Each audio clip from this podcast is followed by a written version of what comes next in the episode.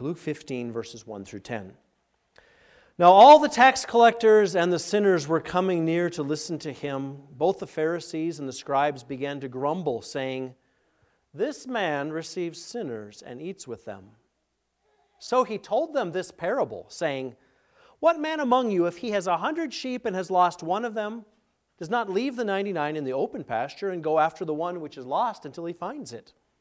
When he has found it, he lays it on his shoulders, rejoicing. And when he comes home, he calls together his friends and his neighbors, saying to them, Rejoice with me, for I have found my sheep which was lost.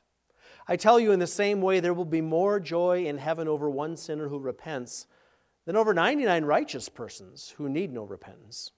Or what woman, if she has 10 silver coins and loses one coin, does not light a lamp and sweep the house and search carefully until she finds it? When she has found it, she calls together her friends and neighbors, saying, Rejoice with me, for I have found the coin which I lost. In the same way, I tell you, there is joy in the presence of the angels of God over one sinner who repents. Let's pray. Heavenly Father, thank you for your word. I thank you for your love for each one of us here. And Lord, we know that your love stretches far beyond uh, this sanctuary. Uh, it stretches to our community, our neighbors, and really around the world. Help us to get a glimpse of what one person means to you this morning. In Jesus' name, amen. You may be seated.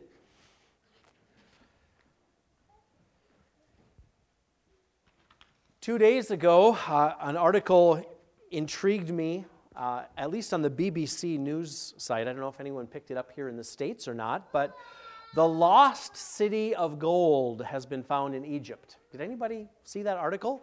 It's the most incredible find since 1922 when King Tut's tomb was found. I mean, just the, the lost city of gold. It was uh, a city that has been lost for thousands of years, and it's in Egypt. It is a city that the kings of Egypt, in the height of Egypt uh, and their wealth and prosperity, is where they went to. They're excited to find more things there uh, that really help us to understand how the kings lived in Egypt. It's the largest city ever uncovered in Egypt. Uh, the name of it is Aten. It kind of looks like it's A T E N, Aten or Aten. It's intriguing, isn't it, to find something that's lost? It's intriguing to find something unique at the same time. And, and that leads us really to a, a thought about missions. Because when you see a group of people, uh, what, maybe a Cornhuskers game or uh, maybe another kind of game, or this big traffic jam you have in town once in a while, no, we actually had a traffic jam yesterday coming through Ames, Iowa. We stopped to visit our son for a, uh, a brief visit, and oh, there's just cars everywhere. It's like, I know I'm from Minneapolis, it shouldn't surprise me. But you come to Iowa, and I think as we live there, yeah, that's right. You go to Ames, and on a Saturday afternoon, there's some sporting event taking place. Uh, and so, volleyball, I think it was. And I did yesterday think, wow, there are people in all those cars in front of me. I've brought this message before and challenged people, including myself. When you see that car in your way or traffic, do you get annoyed? And just say, if I was the only one here, this would be so much easier. No, when we look at a sea of people, we need to really look at it how God does and say, there's a driver in every one of those cars, and there's individuals that God cares about. Uh, a sea of humanity, we call it, don't we? A kind of there's just people everywhere. And here's my question Is it a lost cause to reach those people?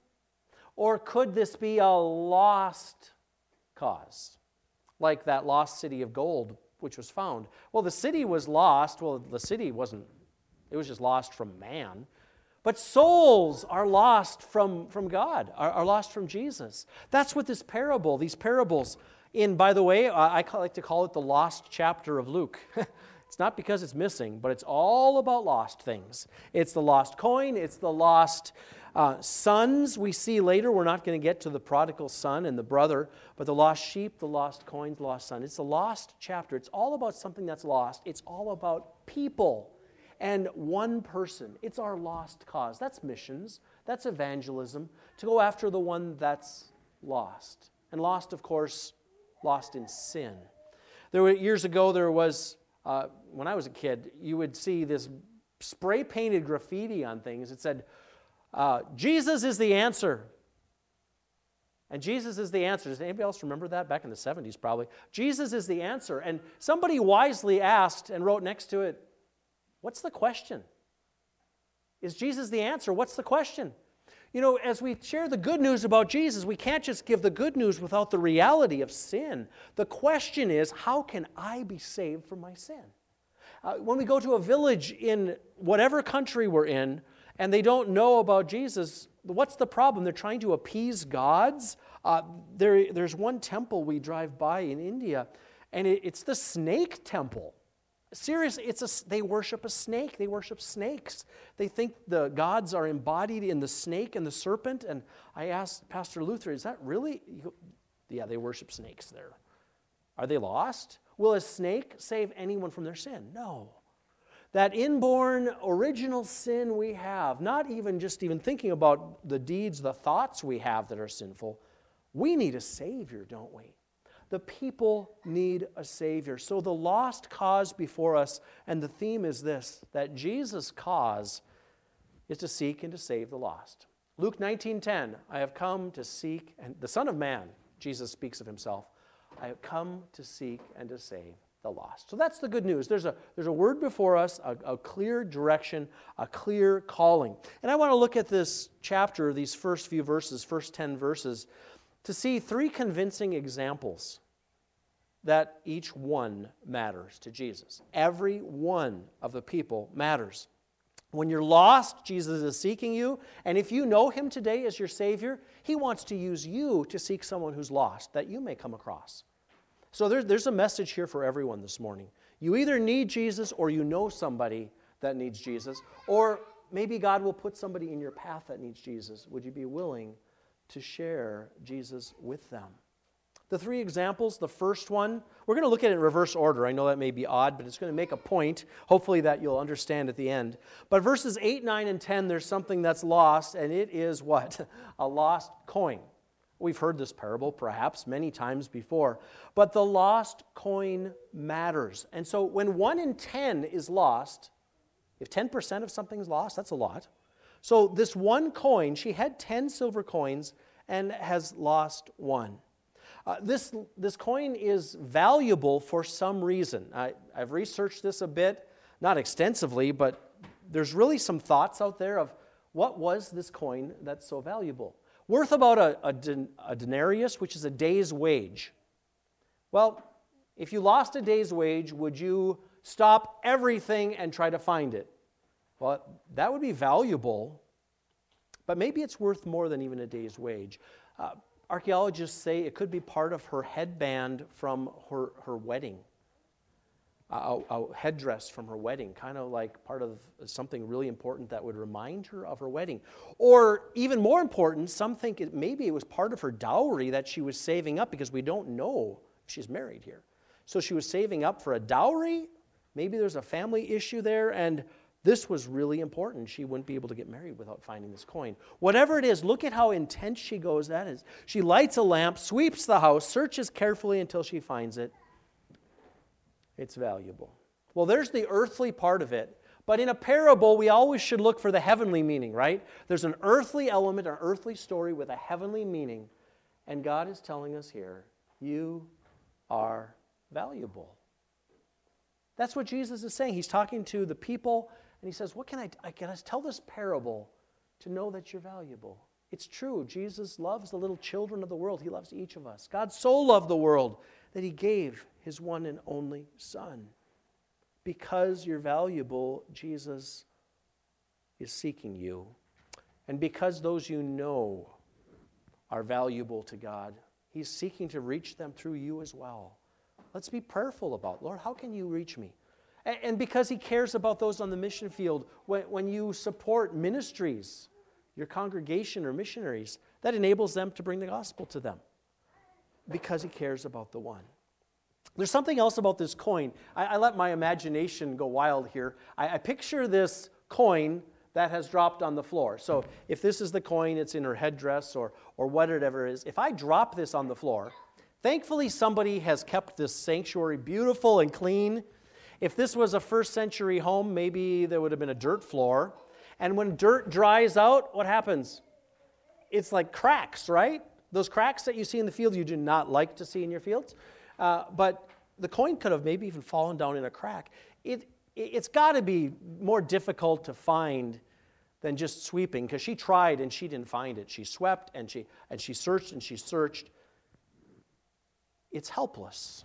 That coin is helpless. I, that happens to be a penny. I can't say, Abraham, come here. Come here, Abraham, where are you?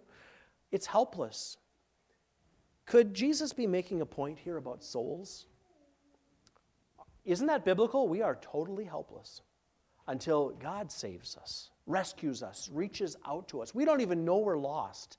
The coin doesn't even care it's lost. But that coin will be recovered, will stay covered in dirt unless this woman is sweeping it. Uh, a soul will stay in its sin until Jesus seeks it, finds it. And he does that through his word.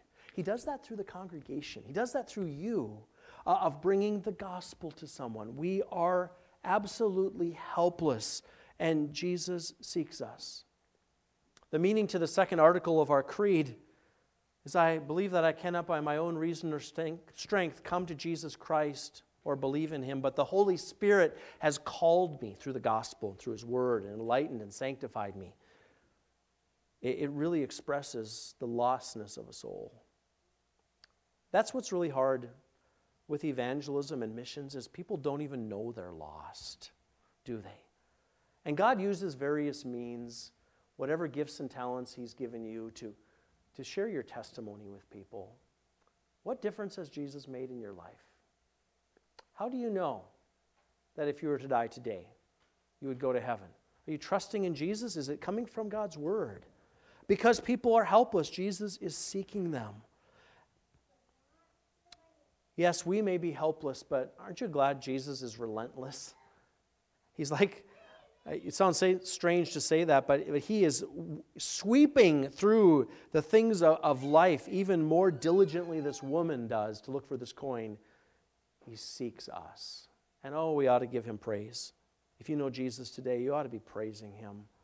To ignore the conviction of sin when Jesus is calling a sinner to repentance is like leaving the dust lie on that coin, never to be found, and maybe not ever swept again. There's a danger, isn't there?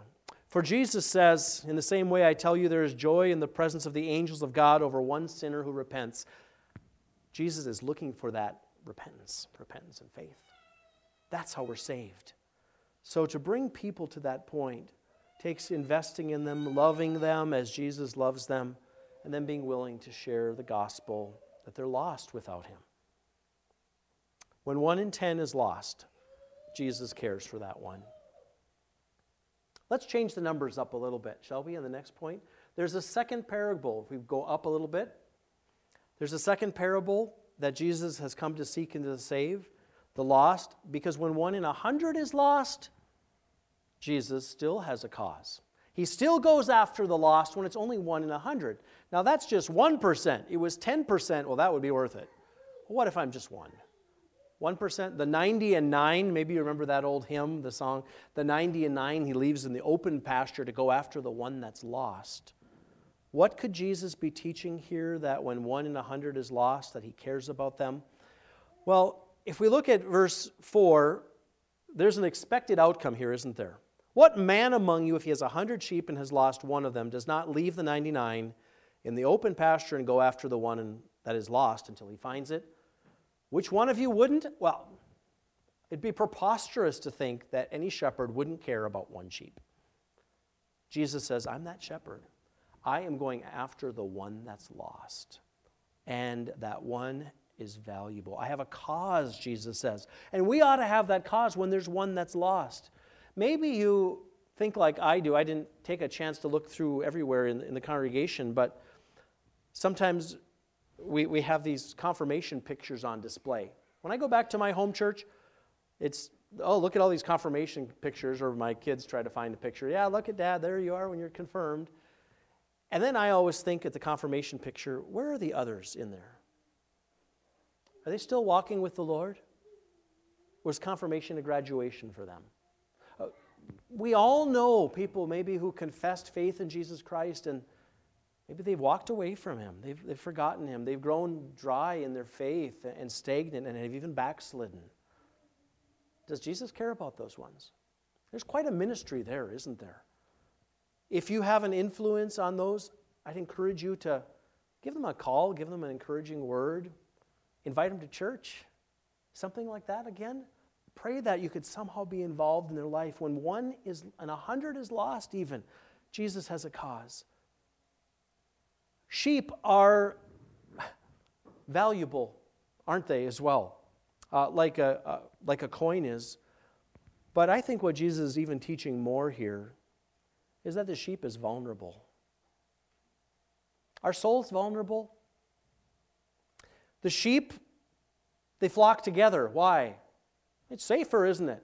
God's made them that, they, that way. They flock together, they're social animals, and when one is out by itself, it is vulnerable. Time is of the essence for the shepherd when there's one missing, because either the shepherd finds the lost sheep, or a predator devours the sheep, or a thief abducts the sheep.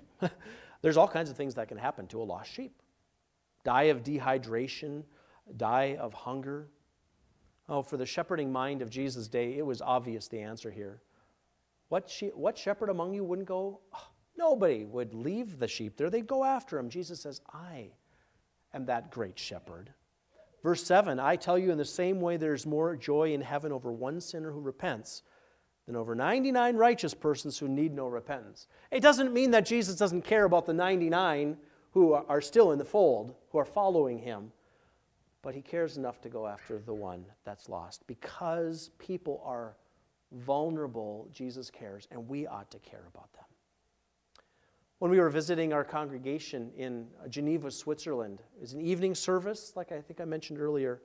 And uh, about 20, 25 of us, I suppose, seated in a circle, and had prayer concerns. And one young man said, Pray for my brother. He's really hanging around the wrong group of friends again, and it's not good for his soul, not good for his life. What was that brother's concern? His brother's vulnerable. He says, He needs to be here with us. My brother needs to be in the good fellowship. And that's Jesus' heart for people as well. Uh, we're vulnerable without Him. Oh, we need to have this fellowship together. I'm thankful for your congregation who's reaching this part of the world. And I'm thankful for each congregation. Because you're vulnerable, Jesus seeks you, and because you are lost, Jesus seeks you. The sheep that is lost, that's why the shepherd goes off, because they're lost. So that what's the heavenly meaning behind this? Well, Jesus cares.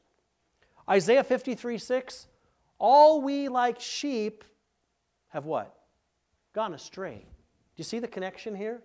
We have all gone astray, and Jesus seeks us. Each of us has turned to his own way, Isaiah says. But the Lord has caused the iniquity of us all to fall on him or to be laid upon him. Oh, that is there, but unless we receive that forgiveness from Jesus, we are still lost in our sin. And that's what the world needs to know that they need Jesus. If you know that peace and joy of walking with Jesus today, be renewed in that to tell someone else. Oh, there are a lot of lost people around us. But do we throw up our hands and say, it's a lost cause? Or do we say, we have a lost cause and we're going to go after them? And as a congregation, we want to find ways to reach our community. Thirdly, this third, uh, the third lesson that really brings it home, a convincing example to us, is another number, but it's not in our text. I'm going to give you a number, how I'm going to interpret verses 1 and 2. Let's look at 1 and 2 and see who's there all the tax collectors and the sinners. How many people is that? How about we say all the tax collectors, all the sinners? They were coming near to him to listen to him. Both the Pharisees and the scribes began to grumble, saying, This man receives sinners and eats with them. So he told this parable. I'm going to give you a number, and the number is 7.7 billion, is all the people in the world give or take a few. Now, that's an estimate, the latest number I could find. If there's one lost person in 7.7 billion, does Jesus care? I mean, that seems like a lost cause to me. How would you even find one person lost? But that, that's the, the depth of our Father's love. He cares for one individual. And He's not bound to space and time like we are. He works in all the countries, in all the villages, in all wherever His word goes. He has bound His, wor- his work, His gospel to His word. That's why we believe with all our heart we've got to have Bible translators giving Bibles to different villages that don't have it. We've got to have people to go there and bring and open the Word and explain it to them. And the Holy Spirit has bound himself to the Word of God to bring life. We don't believe there's somebody just has a vision out of nowhere and somehow they're saved. No, God has bound his gospel to his word, and that's why we have a passion to reach the different areas of the world and our community. It's interesting here in the States, we, we have maybe a lot of dusty Bibles sitting around in homes, don't we? And maybe it's become just more of an outward thing, a tradition type of thing. But oh, that we would be renewed in that vision to really seek and to save the lost like Jesus did. Here's a few application points for us from verses 1 and 2. Who, who are the people? The tax collectors and the sinners were coming and both the Pharisees and the scribes began to grumble. The Pharisees and the scribes, they were the religious people of the day. So Jesus had these people coming to hear him, and he says, Let me tell you a story. God's looking for the lost ones. Are you listening? the scribes and the Pharisees were lost, weren't they? They opposed Jesus at every turn. Most of them. Nicodemus, you could make an argument there. He's one that came to Jesus at night asking how he could be see the kingdom of God, that he has to be born again, right? Jesus told him. When one is lost, Jesus is after them. And because, and this is really, because we are religious, because you are religious, uh, you are, you're here today. By world's definition, if you do something outward that looks like religion, you're religious, right? That's what it is. Because you're religious, you may still be lost. That's really the message Jesus is bringing here. The Pharisees and the scribes, I need to tell you about lost people. And God wants to reach in and save you. Oh, we have that tendency to think we're okay because we do outward religious things. But religious people may be lost today just as they were in Jesus' day. Who was it that crucified Jesus? it was the religious leaders of the day, wasn't it? And the people. Give us Barabbas, and for Jesus, crucify him. Those of us who have grown up in the church are in danger of thinking we're okay, aren't we? We're okay because we've grown up in the church. We're not like those who haven't ever heard of Jesus. We're at risk of convincing ourselves that our outward actions will automatically cleanse our souls. our outward actions cannot cleanse our souls. We need Jesus Christ to come in and forgive us our sin. Simply by confessing our sin to Him. Oh, that, that truth would be evident in our lives, and then in, that would motivate us to missions and evangelism, wouldn't it? What was the most religious city of Jesus' day? Jerusalem. And they stoned the prophets, don't they? And Jesus wept over Jerusalem. Do you remember why? Because they missed the day of their visitation. They did not recognize Jesus as the Savior. That sounds like today. Well, and because people are sinners, Jesus invites you to listen to him. That's who Jesus invited. All the tax collectors and the sinners were coming near to him, and they're in the group, aren't they, with the scribes and the Pharisees. So he told them this parable. Oh, that is who Jesus invites to listen to him. The greatest compliment you could ever give Jesus would be, He eats and welcomes sinners. And Jesus would say, Yes, that's what I do. I have come to seek and to save the lost. Oh, Jesus invites each one to listen to him this morning. Romans 10 13, whoever will call on the name of the Lord will be saved, right? How will they call on him who they've not believed? How will they believe in one whom they've not heard of? How will they hear without a preacher? For faith comes by hearing, and hearing by the word of Christ. So we live in a challenging day today, but it's not a lost cause. It ought to be our lost cause.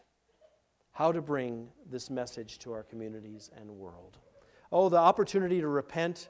Always remember that.